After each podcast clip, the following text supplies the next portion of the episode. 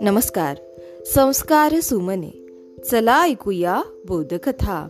या उपक्रमामध्ये मी विद्या गवई नरवाडे आपल्या सर्वांचे पुन्हा एकदा हार्दिक स्वागत करते. आजपासून आपण एक नवीन कथा ऐकत आहोत. कथेचं नाव आहे अंतराळवीर कल्पना चावला यांची. भारतीय अवकाश भरारीच्या स्वप्नांना गरुड झेप मिळवून देणारी नायिका म्हणजे कल्पना चावला. पहिली भारतीय महिला अंतराळवीर. अवकाश संशोधनासारख्या क्षेत्रातसुद्धा भारतीय महिला कुठेही कमी नाहीत.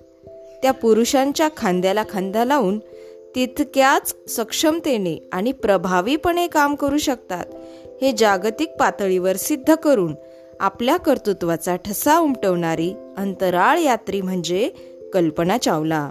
बालमित्रांनो जाणून घेऊया अंतराळवीर कल्पना चावला यांच्याविषयी. भारत स्वतंत्र झाला. पंधरा ऑगस्ट एकोणीसशे सत्तेचाळीसची सकाळ स्वातंत्र्यात उगवलेली पाहिली. भारतात सर्वत्र आनंद उत्सव सुरू झाला. हा आनंद परिपूर्ण नव्हता. त्याला दुःखाची किनार होती.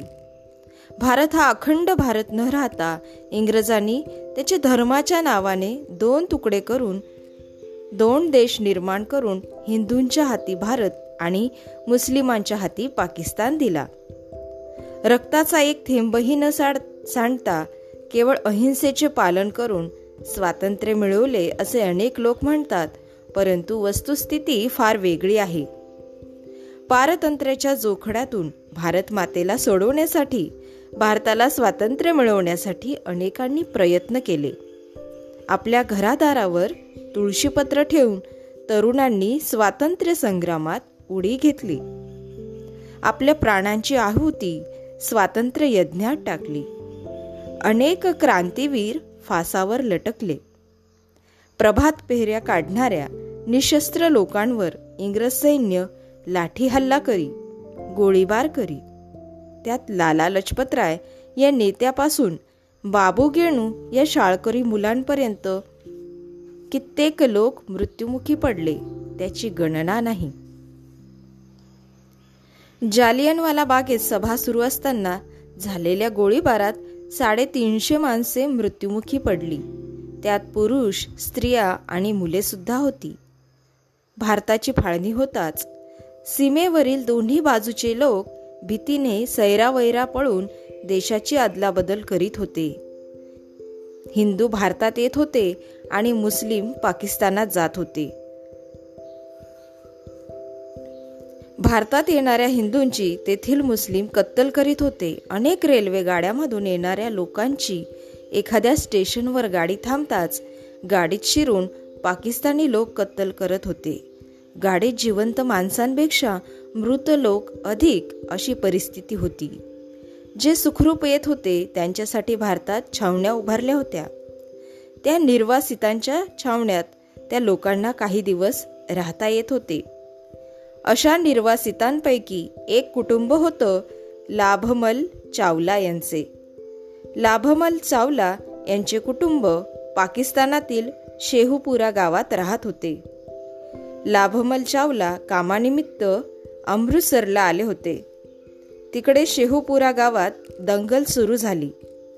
लाभमल यांचा मोठा मुलगा बनारसीलाल हा आपल्या भावंडांना आणि आईला घेऊन इतर नातेवाईकांप्रमाणेच भारतात यायला निघाला. समोर आलेल्या रेल्वेत त्यांना कसे बसे चढवून तो स्वतः दोन डब्यांमधील जोडावर उभा राहून प्रवास करत होता. कारण डब्यात चढणे अशक्य होते. प्रत्येक डब्यात माणसे कोंबली होती. गाडी थांबताच गाडीतील लोकांची कत्तल होतच होती. अशा परिस्थितीत जीव मुठीत घेऊन लोक प्रवास करत होते. येईल त्या परिस्थितीला तोंड देत पंधरा वर्षांचा बनारसी लाल आपल्या कुटुंबियांसह अमृतसर स्टेशनवर उतरला. लाभमल चावला कामानिमित्त अमृतसरला आले होतेच. ते रोज स्टेशनवर जाऊन आपल्या नातेवाईक मंडळींची वाट पाहत होते. त्यांचे कुटुंब रेल्वेतून उतरलेले पाहून त्यांना खूप आनंद झाला. ते सर्वांना घेऊन निर्वासितांच्या छावणीत आले. काही महिने तेथे राहून पोटापाण्याचा उद्योग शोधत ते कर्णाला गावात आले. कर्णाला गाव दिल्लीपासून एकशे वीस किलोमीटर अंतरावर आहे.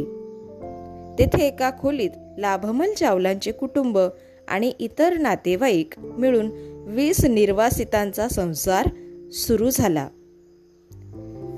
लाभमल चावला हे शीख धर्मीय होते. धर्माच्या शिकवणीवर त्यांचा गाढ विश्वास होता. चावला कुटुंब धीराने संकटांना तोंड देत होते. मिळेल ते काम करत होते. लाभमल यांनी तेथे खोके बनवण्याचा व्यवसाय सुरू केला आणि ते तेथेच कायमस्वरूपी राहू लागले. हळूहळू तिथेच स्थिरावले. त्यांचा व्यवसाय बऱ्यापैकी चालला होता.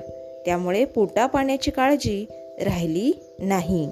बालमित्रांनो या ठिकाणी आपण थांबूया. उद्या पुन्हा भेटू कथेच्या पुढील भागामध्ये. तोपर्यंत घरी राहा सुरक्षित राहा आणि मास्क लावा. माझा मास्क माझी जबाबदारी. धन्यवाद.